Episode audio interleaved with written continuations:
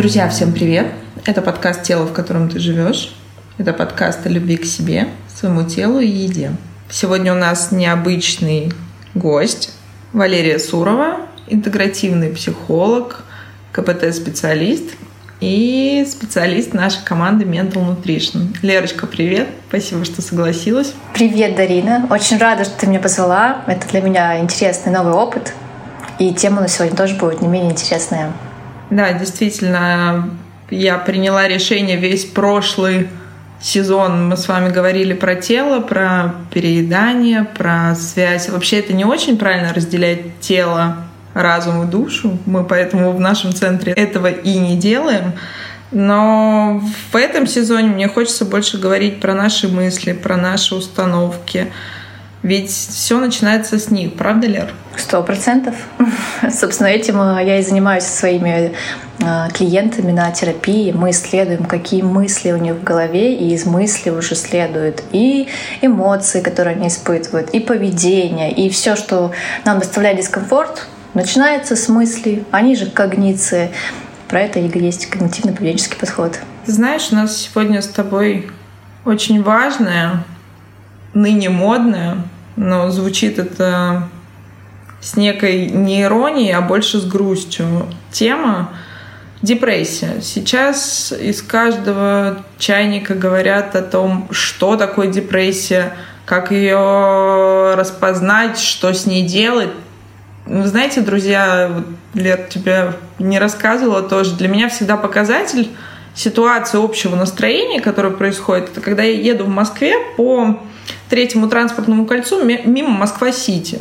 Представляете, вот, наверное, друзья, кто нас слушает, это огромное здание одной из башен Сити, и там всегда есть рекламный пост. Ну, такой, я думаю, метров 15 размером. И там постоянно различная реклама. Так вот, друзья, когда там появился Афобазол, полтора года он там висит, и там что-то такая надпись, ну, из разряда призыв «Спаси себя от депрессии». Я поняла, что это проблема глобального масштаба. Но большая проблема в том, что мы не можем понять, депрессия ли у нас, или это уныние, или это грусть.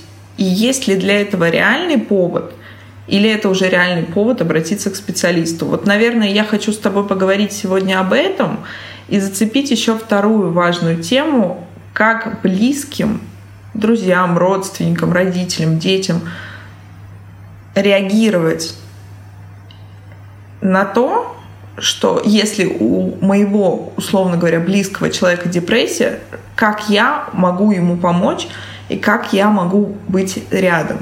Вот, наверное, мне бы сегодня хотелось с тобой об этом поговорить. Давай попробуем. Ну, как раз-таки интересно, что на примере афобазола, и, который является просто достаточно успокоительным средством легкого действия, и то, что они даже вмешивают э, такой термин достаточно серьезного заболевания, такого болезненного, как депрессия, это уже тоже показатель о том, что не зря мы с тобой сейчас собрались, и мы, надеюсь, что мы разделим с тобой мух от котлет, и мы ну, обсудим что является депрессией на самом деле и что не является депрессией, хотя мы многие так считаем. И вот когда я вижу популяризацию э, этого заболевания тяжелого, мне становится плохо, потому что чем больше мы думаем, что каждая грусть, каждая там не знаю, какой-то утрата, не знаю, чего-то, я называю депрессией, тем больше мы обесцениваем тех, кто реально болеет депрессией. И они не могут понять, что у них депрессия. Они думают, что они просто как-то не вписываются в общество, что они такие плохие, хотя ну, это является там ну, серьезным заболеванием, которое на самом деле на втором месте в мире по психическим заболеваниям. Вот. Я хочу сегодня как раз-таки про это поговорить и просветить наших слушателей. Лер, мне очень откликается то, что ты говоришь, части того, что мы именно обесцениваем, невольно, но обесцениваем тех, кто действительно болеет депрессией. И это правда мучительное заболевание, не синдром, не симптом, а именно заболевание и даже, можно громко сказать, болезнь. Давай разберемся вот с самого начала, что такое депрессия, что такое уныние, что такое грусть и вот все остальное, что под это подходит. Вот расскажи, пожалуйста, чтобы вот сразу же с первых минут нашего выпуска мы разделяли это. Соответственно, подходы к лечению, подходы к профилактики будут тоже разными. Ну, первое, с чего я хочу начать, это с того, что то, что является на самом деле депрессией, как это понимают все психиатры и медицинские сотрудники, а, не вылечить просто беседами, книжками, там, какими-то развлечениями, давай там на вечеринку сходим, как часто вытаскивают друзья заботливые своих друзей, это не поможет. Поможет только медикаменты. Сейчас есть хорошие антидепрессанты, которые э, назначаются психиатрами, которые реально помогают. Почему? Потому что депрессия в своем э, вообще основании это нарушение работы мозга. Это когда не хватает э, рецепторов, их недостаточно для того, чтобы э, там, синтезировать больше гормонов, там, дофамина, серотонина и так далее. И без медикаментозного лечения это преодолеть невозможно. когда я часто встречаю в сети а, от каких-то блогеров или еще от кого-то, что я преодолела депрессию, я это пережил. Но это значит было без там, медикаментов, но это была не депрессия, это было что угодно. Это был э, какой-то кризис э, экзистенциональный, кризис там, возраста, уныние, скорбь, что угодно, но это была не депрессия. Поэтому обесценивать э, в первую очередь то, что депрессию, да, хватит париться, ну, невозможно. Это не помогает, это не работает, это только с помощью лечения медикаментами. Ну вот представим ситуацию. Ты сейчас расскажешь о симптомах депрессии, да, как отличить одно от другого. Но вот по моим ощущениям, человек находится действительно в клинической так называемой депрессии, и он читает в интернете, как все рассказывают свою историю выздоровления. У меня была депрессия, потом я победил все сам, я молодец, ну и желательно при этом какой-то еще курс после этого продавать, как выйти из депрессии, то есть такого формата. И это смешно, если бы не было так грустно, потому что автоматически возникает в голове такое чувство, а я не могу сам. Наверное, со мной что-то не то, наверное, я какой-то... И тут примешивается стыд и вина. И получается, становится еще хуже. Это замкнутый как будто бы круг. То есть мне стыдно за то, что я так себя чувствую, а мне и так плохо. То есть вот как понять, к чему я задаю вопрос, что это реально депрессия? То есть я знаю, что в МКБ есть показатель, что если более двух недель э, ухудшение настроения, ухудшение сна, э, именно органические какие-то проявления депрессии. Но вот мне интереснее со стороны психологии, со стороны вот поведенческой схемы. А, где то грань, что я в унынии или я уже реально в депрессии? То есть вот как не перейти эту черту? А вот дело в том, что те, кто реально болеет депрессией, именно болеют, они не задают себе таких вопросов. У них не возникает э, четких мыслей, что я в депрессии, что же мне делать? Потому что они в принципе, думают, что они такие есть на самом деле, что это не болезнь, что со мной что-то не так, а это я такой, и все вокруг такое, что вот такая вот данность. У них э, нет мысли зайти в интернет и там ввести, там, не знаю, какие-то опросники по поискать, э, у депрессии ли у меня. Они просто воспринимают мир как таковой, что он такой плохой, серый, что я плохой, что у меня нет будущего, если мы говорим про эту депрессивную триаду, э, у них не возникает мысли, что что-то не так. Это просто я ленивый, я не могу встать.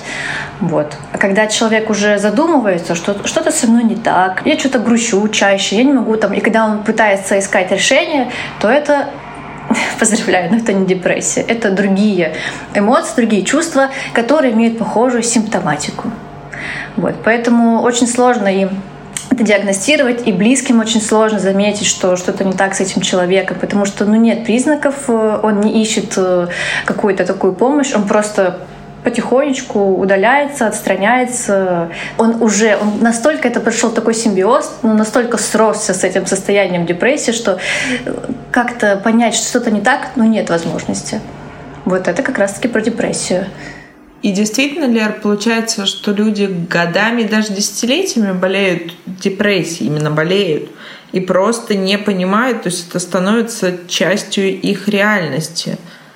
И вот тут вопрос, а как можно понять, если сам человек не осознает, как можно понять, допустим, близкому человеку, ну и, собственно, самому человеку, который нас, к примеру, сейчас послушает, что есть депрессивный какой-то вот симптом. И хотя бы заподозрить себя на этот счет. Но самому это понять сложно, я уже сказала. Но мы, как близкие люди, можем заметить, что человек постоянно э, в негативе. И не в таком там, в претензиях каких-то, а просто он может э, не на вас негатив какой-то выражать, а на себя в основном. Что я не такой, у меня не получится, я не хочу вставать с кровати, потому что это не имеет смысла. И если мы этого видим человека, например, какой-то долгий промежуток времени в этом состоянии, то мы думаем, что он просто какой-то депрессивный, там, шизоид, он странный, не буду с ним общаться. А если мы вдруг так нам повезет, и мы увидим отличие, что вот был у нас хороший, там, э, э, ну, активный какой-то, социально адаптированный человек, и вдруг что-то произошло, и он стал как бы угасать, вот именно мне нравится это слово, оно подходит, потихонечку угасать, сходить на нет, становиться блеклым, тогда мы можем заметить, что у человека, у нашего близкого есть депрессивное расстройство. Но оно тоже бывает разной разная степень тяжести, и, как правило, мы это можем уже заметить, если мы не наблюдательны, там, не супер заинтересованы в этом человеке, что мы там заметим уже на каких-то конечных э, тяжелых стадиях. Ну и да, депрессия же, друзья, она страшна тем, что, как сказала Валерия, что теряется так называемая тяга к жизни, происходит угасание, теряются смыслы. Самое главное, как говорил Виктор Франкл, человек можно забрать все, кроме свободы и, собственно, смыслов. И вот здесь страшная депрессия еще тем, что очень большой процент э, суицидальных наклонностей в связи с этим возникает. И важно действительно определить, если мы говорим с вами о депрессии как о клиническом симптоме, клиническом диагнозе, друзья, здесь, пожалуйста, обязательно нужна э, диагностика специалиста, а именно психиатра, психотерапевта, э, который может назначить уже медикаментозную поддержку в виде антидепрессантов, э, либо аналогичных каких-либо средств. Но хорошо, это мы говорим с тобой, Лер, о тяжелых случаях депрессии. А как обстоят дела с тревожно-депрессивными симптомами, то есть с которыми работает психотерапия, с которыми работает психология. То есть вот что для меня может быть сигналом, то, что мне пора бы обратиться к специалисту? А, как правило, вот эти околодепрессивные состояния, когда мы падаем в яму, и когда мы это все переживаем самостоятельно, или с помощью друзей, или с помощью психотерапии, мы после этого живем еще лучше. В этом, собственно, отличие, если мы в депрессии медицинского понятия, то мы не можем выбраться сами никогда. Мы только ниже и ниже будем падать. После этой депрессии мы как раз таки сможем воспарить. И тогда у человека возникает вопрос: я не такой, ну что, что же мне делать, почему? И вот этот мозг тревожный, и это, кстати, очень такой эволюционный подарок, когда мы начинаем искать какие-то вопросы. У меня депрессивное состояние. Вот так, мне нужно к психологу. А, я пойду там еще что-то, что, что не так, с кем-то общаться. И это такой поиск ответов. Когда человек в депрессии настоящий, он ответы никакие не ищет. Для него и так уже все понятно. Если вы понимаете, что вам очень плохо, вам очень больно, это может быть после смерти, после расставания. Бывают ну, какие-то разные другие травмирующие ситуации. И вы пытаетесь как-то там, даже бессознательно найти какие-то ну, лазейки, оттуда выбраться или задавать себе какие-то вопросы, то есть шанс, что вы сможете справиться с этим сами. Ну, собственно, и в терапии тоже мы это делаем. Вообще все, все такие депрессивные состояния начинаются с негативных мыслей. И мы тоже сейчас, что мы можем делать, это отслеживать свои мысли. Я ничтожен, но я хочу что-то изменить, или я ничтожен, и мне только путь умереть. Вот это ключевое отличие там, около депрессивных состояний от депрессии очень правильно, что ты об этом сказала. Я очень тебе благодарна. Звучит действительно страшно. А, хорошо. В принципе, на самом деле, я думаю, что неважно, каким словом мы назовем тревожно-депрессивное расстройство, тревога, э, негативные мысли, негативный фильтр. Но вот какова суть? То есть как вообще зарождается тревога? Вот расскажи механизм, если брать вот с точки зрения ты специалист, который работает с людьми, которые уже приходят с определенным результатом, будь это тревога, будь это э, напряжение, будь это дистресс, то есть хронический стресс, будь это какие-то фобии. То есть, опять же, это все происходит в результате наших мыслей. Вот какой момент от зарождения мысли до результата, как этот механизм работает? Расскажи, пожалуйста. И на каком этапе, самое главное, его можно обрубить, чтобы уже не прийти, собственно, вот к тому, о чем мы говорили до этого с тобой. Ну, если вы еще не совсем потерянные, там, у вас есть какое-то желание там, обратиться к терапевту, к друзьям и кому-то сказать, что вам плохо, то еще все точно не все потеряно. Именно на этом этапе приходят ко мне там, клиенты с депрессивным расстройством, там они пытаются записаться к психологу, э, даже если они до него не доходят, там, с какой-то депрессией, но э, если они пытаются что-то еще сделать, выйти на контакт, то то это как раз-таки еще не депрессия. А вот именно мысль, вот именно мысль. Почему все рождается? Вот, вот мы с тобой сказали, что зерно всего — наши мысли. Вот расскажи об этом. То есть как получается, что наши мысли чаще негативные, чем позитивные? И я могу это объяснить как специалист с точки зрения эволюции, что, друзья, если бы мы с вами вечно мыслили позитивно, да, и отпускали вот, вот на самотек свои мысли, они всегда бы были воздушными, э, какими-то розовыми и прекрасными, то у нас бы с вами наших предков с вами съели, и мы бы с вами не записывали эти подкасты и не жили бы в 21 веке таком современном, технократичном и всем остальном. То есть это задумано эволюцией что, как инстинкт самосохранения. Но только вопрос в том, что сейчас реальной угрозы уже нет, а мысли остались о том, что в будущем-то есть чего опасаться – или в прошлом на кого-то злиться. То есть как вот это работает с точки зрения когнитивно-поведенческой терапии, вот с точки зрения мысли?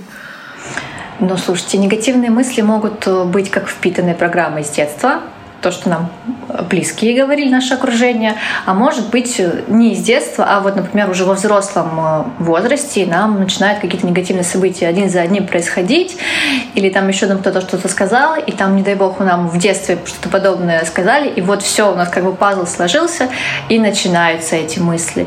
У меня ничего не получается, я не могу, э, я точно не смогу, я даже не буду пробовать, я боюсь, что у меня не получится, а, я вообще там с третьего класса класса плохо учусь. И вот это все большим-большим снежным комком и наваливается на нас.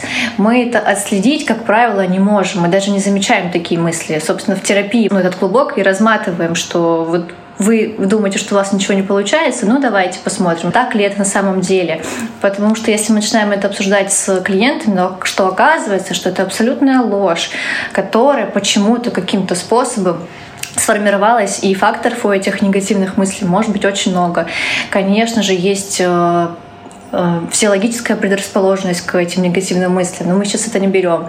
Но, как правило, это приобретенные программы, и, да слушайте, даже на негативные мысли могут влиять музыка, фильмы, которые мы смотрим, потому что это нашему мозгу без разницы, как мы получаем опыт, реальный он или там, я это пережила, или я это увидела.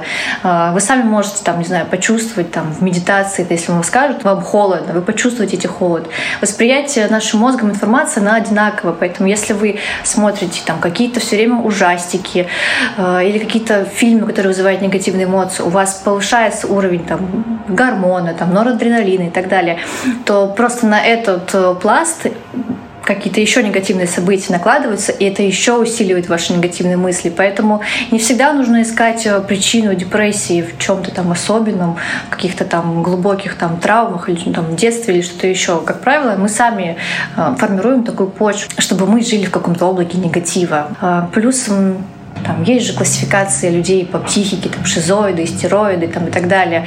Есть кто-то более склонный к этому, и люди, которые там в детстве, например, им не дарили очень много игрушек, там не радовали их, у них меньше сформировано этого, э, ну не знаю, привычки радоваться, они во взрослой жизни начинают употреблять что-то. Э, если там, там, не знаю, например, тоже возьмем из случаев, их там меньше любили, то становясь взрослым, они ищут любовь эту из каких-то других э, синтетических факторов, там алкоголь, курение, какие-то там другие зависимости. И это только усиливает этот эффект, только расшатывает наш нашу нервную систему, она становится еще более восприимчивой, как просто оголенное тело без кожи. И вот любой негатив, любое, там, не знаю, мелкое происшествие для крепкого человека с другой историей является просто, ну, очень сильным фактором, который эти негативные мысли будет вызывать. Поэтому у вас может не быть предрасположенности к депрессии, но то, что мы сами делаем со своей психикой, то, что делает наша психика из детства, оно является таким очень сильным очень сильно восприимчивым к этому всему негативному, поэтому мы сами себе это все делаем, мы сами себе в это закапываем и падаем в это негативное. Поэтому что мы можем делать, чтобы это избегать? Ну, осознать, что наша психика очень-очень подвижна, она очень гибкая и восприимчива ко всему. Там, мы можем, то, что в наших силах, мы сами, там, без психотерапевтов и так далее, мы можем просто оградить себя от какого-то ну, базового негатива, там, типа фильмов, какой-то музыки, которая поднимает нас такие настроения, там, не знаю, еще от каких-то э, людей там, токсичных, там, не знаю, заниматься укреплением своих личных границ и просто хотя бы чуть-чуть отсеять этот э, негатив, который на нас и так сыпется, и уже вы себя будете чувствовать лучше, и уже вы сможете ну, мыслить более ясно. Ваш мозг будет не такой захламленными этими иголочками мелкими из негативных этих мыслей.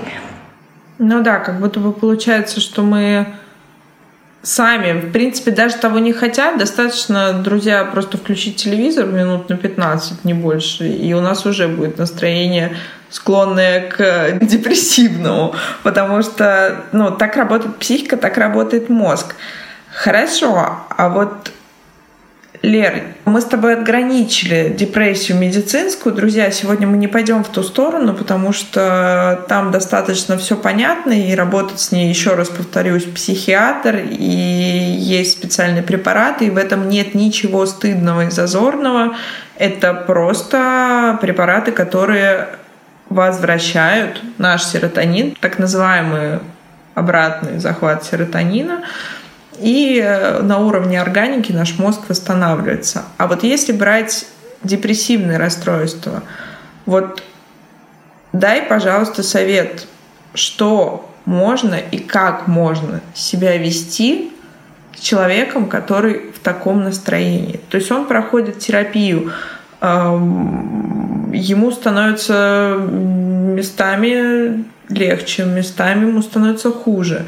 Как людям, вот, к примеру, мой друг, мы не говорим просто депрессия, это собирательный образ, но в депрессивном состоянии, как мне себя вести, как его близкий человек, как мне себя поддержать. Ты говорила о том, что очень многие вытягивают э, друзей на вечеринки, пойдем пить шампанское, ура, юху, праздновать эту жизнь у него нет настроения, у него нет на это сил, у него нет на это мотивации. То есть как себя вести, как быть деликатным и действительно полезным для него в этом месте. Единственное, что мы, как близкие, можем сделать для этого человека, и я призываю всех это делать, это быть просто заинтересованными, соучастными, потому что очень часто э, усугубляет там какую-то легкую преддепрессию до средней депрессии именно вот это ощущение, что я одинок, что меня никто не понимает. Я хочу лежать и плакать, мне плохо, меня зовут на какую-то вечеринку, он что, совсем не понимает меня? И когда с этим человек сталкивается несколько раз, еще больше он падает в это. Поэтому единственное, единственное, что мы можем делать, это искреннюю заинтересованность. И вот это именно соучастие, что я, что я нужен кому-то, что меня хотят понять. Они там а, интересуются мной. Вот это единственное, что может человека на самом деле вытащить как из серьезной тяжелой депрессии, так и из каких-то легких э, легких состояний, ну, преддепрессивных. Поэтому, пожалуйста, будьте внимательны к своим близким на самом деле такие люди очень чутко настроены, они чувствуют какую-то фальш, какую-то такую э, видимость, поэтому вы можете быть полезны, и ваше участие будет эффективным, если вы искренне интересуетесь этим человеком, искренне хотите понять, что он чувствует, и вот э, дать ему какую-то поддержку и заботу. Поэтому, конечно, э, нужно слышать, что он говорит, именно слышать и принимать в этом участие. Если он не хочет что-то делать, если ему больно, тяжело, то просто садиться вместе вместе и плакать, там, не знаю, э, слушать, как он плачет там об утрате кого-то, или что у него такое случилось разочарование. Я часто вижу женщин там после развода, которые приходят просто и им плохо не потому, что там даже они развелись, а потому что они думали, что будет так, а происходит совсем по-другому. И это очень сложно уяснить, это сложно, это не в один день ты это понимаешь, что вдруг все разрушилось. И вот когда таким говорят, там, да, зарегистрируйся на Тиндере, там, пойдем повести с другого найдешь, но нет, это сейчас не то, что нужно. Нужно понять, что да, ты думала, что будет вот так, но случилось вот так. Тебе нужно время, чтобы это все пережить. Я понимаю, если ты хочешь со мной поговорить, то я всегда для тебя открыта, и, пожалуйста, я готова выслушать и там сопереживать вместе с тобой. То есть вы должны э, своему близкому именно дать сопереживание, переживать вместе с ним а не вытягивать его на там, какие-то попытки получения других эмоций, которые просто обесценят его, то, что он сейчас чувствует, и сверху там припорошат какой-то сахарной пудрой, если у вас сгорел пирог. Ну, это если мы образно будем говорить. От сахарной пудры ваш сгоревший пирог не станет э, супер классным десертом. Поэтому в этом случае нужно действовать именно так. Да, Тут как будто бы, знаешь, фраза, которая должна проходить вот э, красной нитью по всему тому, что вы будете делать и говорить, на самом деле проста, что вы просто рядом, что человек знает, в каком бы он ни был настроении, что вы его слышите. И это, наверное, очень важно и необходимо, потому что действительно, как ты правильно сказала, что депрессивное состояние зарождается с мысли, что я один, потому что туда уже примешался стыд, вина за то, что я так себя чувствую, я так думаю о себе, я так себя чувствую. В принципе, вот ряда Аарона Бека, о котором мы с тобой говорили о том, что я плохой, мир плохой и, собственно, будущее, оно тоже плохое. И вот эти первые мысли, наверное, как звоночки должны быть для нас показателем, что что-то идет не так. И вот здесь скажи, пожалуйста, а как ты считаешь, стоит ли близкому человеку а, предлагать тому, кто находится в депрессивном состоянии, терапию? То есть как ты вообще относишься к тому, бывают ли у тебя такие случаи в профессиональной работе, в опыте, когда приводят близкие человека? И что вообще из этого получается? А, да, сейчас я отвечу. Хотела еще добавить про то, что когда наш близкий или наш знакомый испытывает эту такую гнетущую какую-то грусть, э, какие-то переживания, у него что-то случается, что-то плохое, что мы обычно чувствуем, что мы обычно делаем? Мы чувствуем напряжение, мы напрягаемся. Что же я должен делать? Что? Бежать? Э, какие, не знаю, салюты, фейерверки я должен устраивать, чтобы его развеселить? И вот это в корне неверно, потому что вот единственное, что вы должны делать рядом с таким человеком, это просто расслабиться и плыть вместе с ним, куда он плывет. Ну, грести рядом с ним. Потому что любые ваши какие-то фонтанирующие идеи и желания помочь, они ни к чему не приведут. Это просто нужно переосмыслить тому человеку, который находится в этом состоянии. Нужно просто быть вместе с ним рядом, в расслабленном состоянии. И понимать, что от вас особо-то ничего не зависит. Вы не можете ничего сделать, вы не можете на это повлиять. Вы можете только быть рядом и оказывать поддержку. Что касается, когда приводят близкие в терапию, ну, это зависит от каждого конкретного случая. Если мы говорим про какого-то подростка, его приводит мама, да, конечно, сто процентов. Если мы говорим там, ну, про какие-то родственные связи, да, это может помочь. Но опять же, у этого человека должно быть понимать, ну, хотя бы, чтобы ему на терапии объяснили, что с ним происходит. Вот, для этого, думаю, нужно. А, а дальше человек должен сам принять решение, будет ли он бороться, будет ли он сражаться таким способом, либо он хочет еще побыть в этом состоянии сам. На это мы не можем повлиять.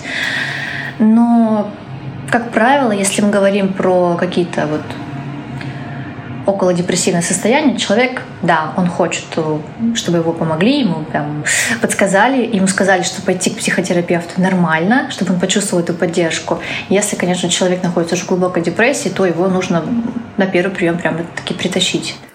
Ну да, получается, вот тут палка о двух концах. Мне как раз было интересно твое мнение, потому что в целом я против насильной терапии, точнее, это просто не работает. Можно быть за, можно быть против, но ни одному человеку мы не можем. И вот, друзья, для вас тоже скажу, что сколько бы мы не были специалистами, профессионалами, ни один другой человек за вас не сможет То есть там идет и обесценивание, и отрицание, и какого бы вы ни выбрали за вас терапевта, да, человека, который призван вам помочь, он не сможет исполнить задачу, если у вас не будет желания и мотивации это делать.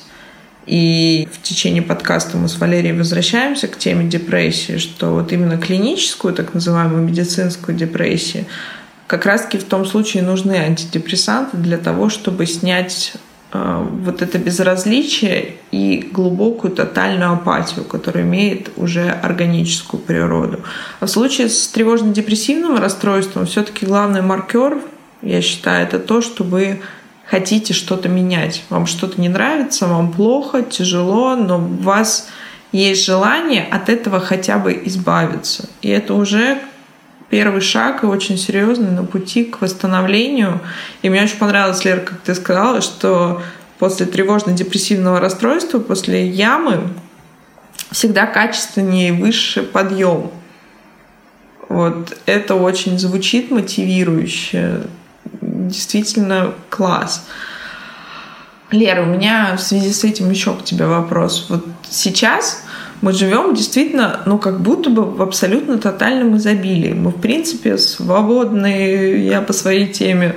У нас магазины работают 24 на 7. У нас мы можем достать любые продукты, любые хотелки, любую технику, все что угодно. В принципе, мы живем в полном, большинство из нас живут в полном комфорте. Но почему-то депрессивных эпизодов становится все больше.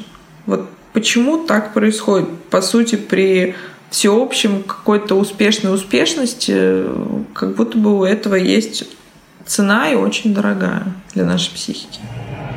Ну да, у этого есть э, обратная сторона медали, потому что мы сейчас живем просто в тотальном мире нарциссизма и ну, не в негативном ключе, а просто как факт, что мы все от себя очень многого требуем, ожидаем. Начинается там от, э, когда, не знаю, я вспоминаю свое детство, например, когда меня водили на всевозможные кружки, чтобы я была развита во всех направлениях, и там постоянная конкуренция и в классе и так далее, она приводит к тому, что ты воспринимаешь свой мир как вечное сражение. С появлением интернета это сражение меняет фокус, и ты теперь всегда позади, что бы ты ни делал. Ты только подумал о том, что, блин, классно купить, там, не знаю, э, пройти обучение, и тут ты понимаешь, что этих обучений вообще-то уже еще столько, и ты прошел одно, а тебе еще нужно тысячу пройти, или ты там э, сменил работу и получаешь столько-то денег, и ты видишь в интернете, что вообще-то ты получаешь очень мало, и ты можешь получать еще больше, как кто-то другой. И это вечная гонка и вечное недовольство собой как раз-таки нас опять-таки э, толкает в эту яму, чтобы мы себя чувствовали ничтожными ничтожеством, недостойным, а это как раз ключевые мысли ну, любого депрессивного состояния. Вот, поэтому у нас сейчас как раз-таки все предпосылки для того, чтобы чувствовать себя а, в постоянной тотальной депрессии. Ну подожди, но это же действительно гонка, знаешь, к, друзья, вы тоже вспомните, у Кэрола в «Алисе в стране чудес» нужно очень быстро бежать, чтобы только оставаться на месте. А чтобы двигаться с места, нужно бежать два раза быстрее. Но только получается, вот исходя из твоих слов, это та гонка, которую невозможно выиграть. То есть нет даже конечного финиша. То есть ты все равно не добежишь, потому что всегда кто-то найдется красивее, абсолютно точно моложе – скорее всего, богаче и, скорее всего, умнее. И вот как тогда здесь жить? То есть чем больше информации, чем больше развивается наша насмотренность и кругозор, тем больше у нас возникает не столько «хочу», а столько ощущений, что я не до. То есть вот как с этим работать с точки зрения наших мыслей? Так здесь ключевой момент посмотрите по сторонам, с кем вы соревнуетесь, с кем вы бежите. Если вы бежите с тетей или дяди из Форбса или там с любым другим человеком из э, интернета, ну вы никогда не догоните. Вы просто бежите по разным дорожкам, и это нужно понять. Единственное, с кем, это банально очень звучит, мы все это слышали, но я хочу, чтобы каждый прочувствовал. Вы должны бежать вместе с собой.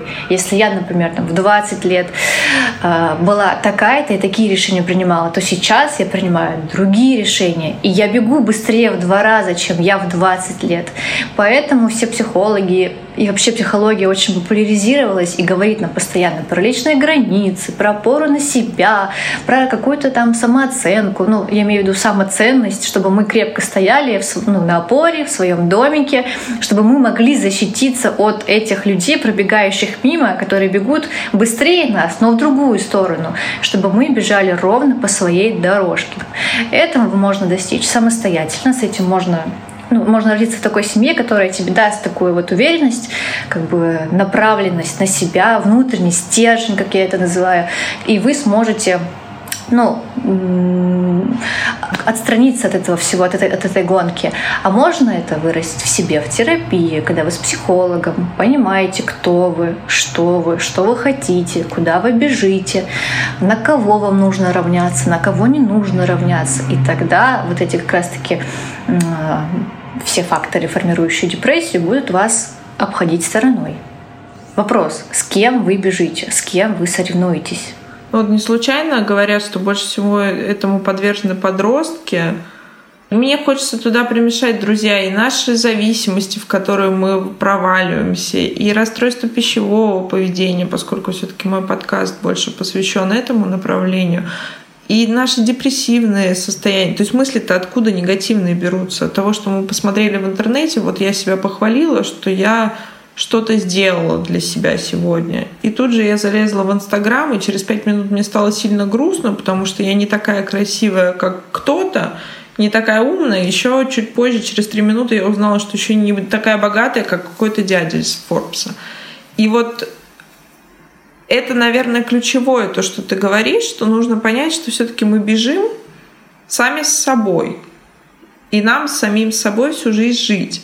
Но вот как, может быть, ты дашь какой-то совет, с чего начать? То есть вот, вот здесь и сейчас для человека, который не принял решение пойти в терапию, прийти в коучинг, э, начать какую-то совместную работу, что я могу начать делать для себя прямо сейчас – чтобы мне стало хотя бы немного легче, чтобы я хотя бы начала, если не строить свою опору, но хотя бы понимать, где вообще мои границы, где я начинаюсь и где я заканчиваюсь в этом мире. Отлично. Нужно сесть на стульчик, за стол, взять листик, ручку, сделать себе атмосферу, не знаю, зажгите себе свечку, там, если вам это нравится, и просто с собой поразмышлять сначала, а потом записать просто, кто я такой. Я там такая-то девушка, столько-то мне лет, или я парень.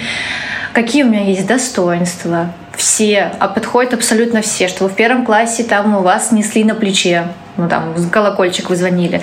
Там, в третьем классе я получил какие-то награды, там э, вот это все, все положительное, все навыки, которые у вас есть, все ваши достижения, достоинства, они есть у всех. Вы просто их обесцениваете. Вот это все просто вытащите из своей головы, оно будет написано у вас на листке, оно уже будет существовать. Если мы это пишем, оно уже существует, мы это осознаем и просто начинаем понимать, кто я, что я, и что я могу. Когда у вас есть это понимание, дальше вы можете уже переходить. Если я могу это, то какие цели я могу себе поставить, если я хочу поставить. Я могу не ставить. Условно, там, моя цель — кайфовать от жизни и там не достигать ничего. Это тоже цель, это тоже нормально. На этом этапе вы хотите так.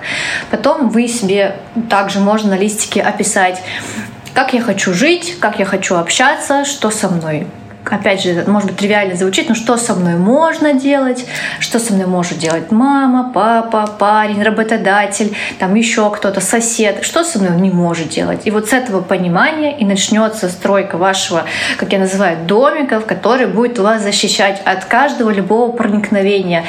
И когда вы посмотрели Инстаграм, у вас были какие-то негативные мысли, что, блин, она красивее меня, там умнее меня, вы достаете свою писанину, свой листик и читаете. Зато я такая-то, зато я такая-то и вы уже не чувствуете себя просто, ну не знаю, какой-то молекулой, висящей в воздухе без каких-то очертаний. Вы уже, у вас уже есть понимание, кто вы такой, и более твердая опора под ногами. Да, это очень крутой совет на самом деле. И это очень сложно. Ты даже сейчас рассказывала. Я прекрасно понимаю, что это кажется. Просто возьми листок и просто опиши себя, свои достоинства и что с тобой может, что нельзя. На самом деле, друзья, это работа надолго. И очень много у нас будет э, сопротивление внутри, потому что, опять же, как ты сказала, мы обесцениваем свои плюсы, зато очень любим э, как-то возвеличивать свои минусы и сами себя за них наказывать, ругать, корить. Скажи, пожалуйста, вот последний, наверное, на сегодня вопрос. Сколько примерно занимает вот терапия тревожно-депрессивных расстройств? Вот, вот тревоги, проработка негативных мыслей. То есть негативного, вот если обобщить, негативного фильтра на жизнь. То есть вот когнитивно-поведенческая терапия.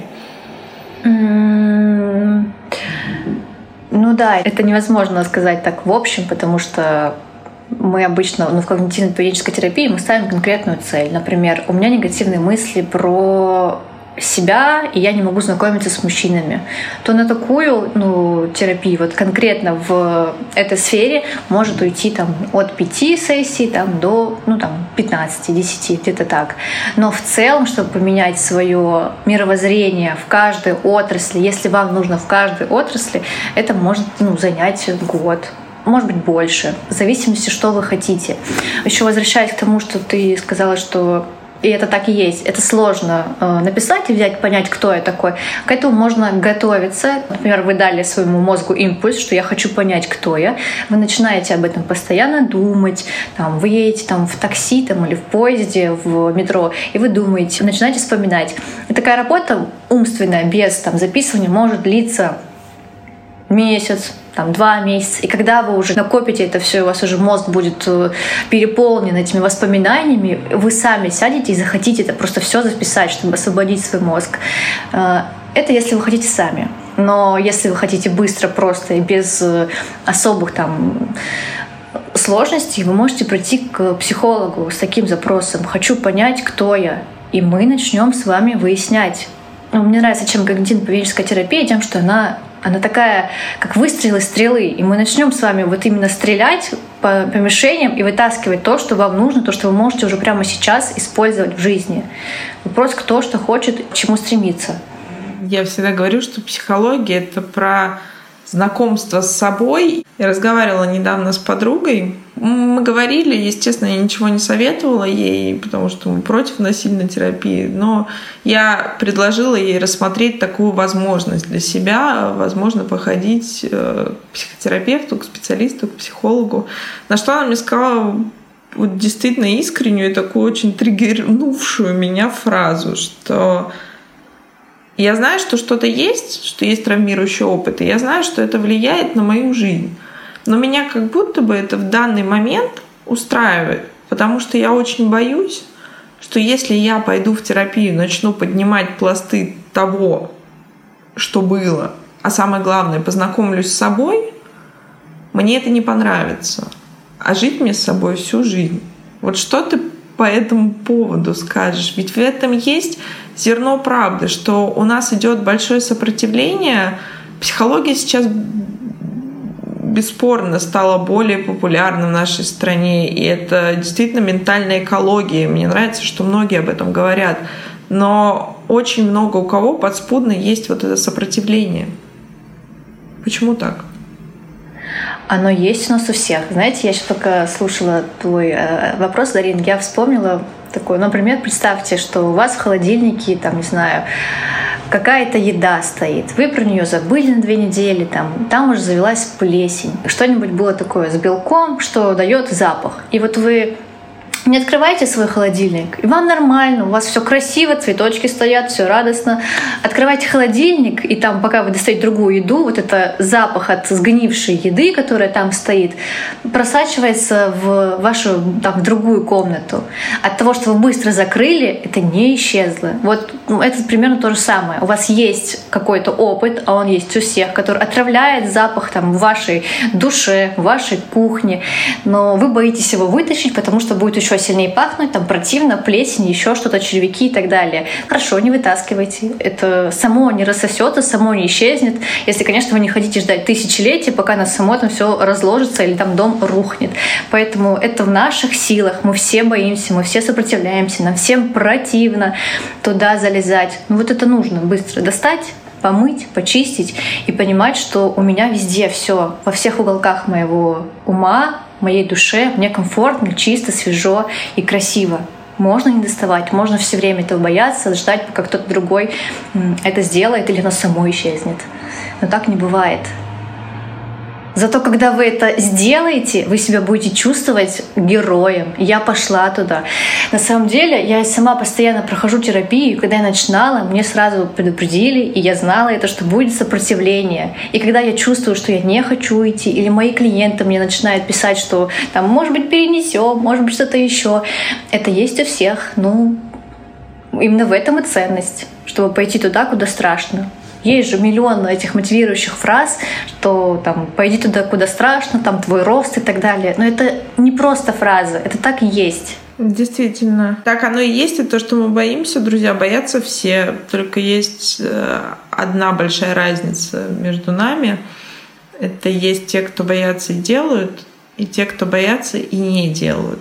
И вот тут, наверное, все-таки наша ответственность, от которой мы всеми силами отнекиваемся, как бы это ни звучало, вот наша ответственность именно в том, чтобы сделать свой выбор. А еще на это есть цитата моя любимая, что выбор чего-то одного — это всегда отказ от чего-то другого. Просто нужно понимать цену, которую мы с тобой говорили в самом начале. У всего есть цена, у всего есть оборотная сторона медали. И вот нужно понять просто свои приоритеты, свои желания и свои мечты. А вот для этого все равно придется знакомиться с собой. И будет очень классно, если вы уже сейчас можете применить то, что сегодня порекомендовала Валерия. И это действительно огромный шаг на пути к себе, чего мы вам и желаем. Лер, спасибо тебе огромное за то, что ты пришла, за наш совместный выпуск. Я думаю, что он не последний. Поэтому я очень рада была тебя слышать. Спасибо, мне тоже было очень приятно принять в этом участие. Я надеюсь, что мы хоть чуть-чуть были полезны для тех, кто это слушает, а, и хоть как-то внесли ясность, что можно делать с депрессией у себя или у близких. Да, друзья, это был подкаст «Тело, в котором ты живешь», подкаст о любви к себе, своему телу и еде. И я напоминаю, что в нашем центре Mental Nutrition есть бесплатная диагностическая сессия, на которую вы можете записаться к любому специалисту нашего центра. Берегите себя. Пока-пока.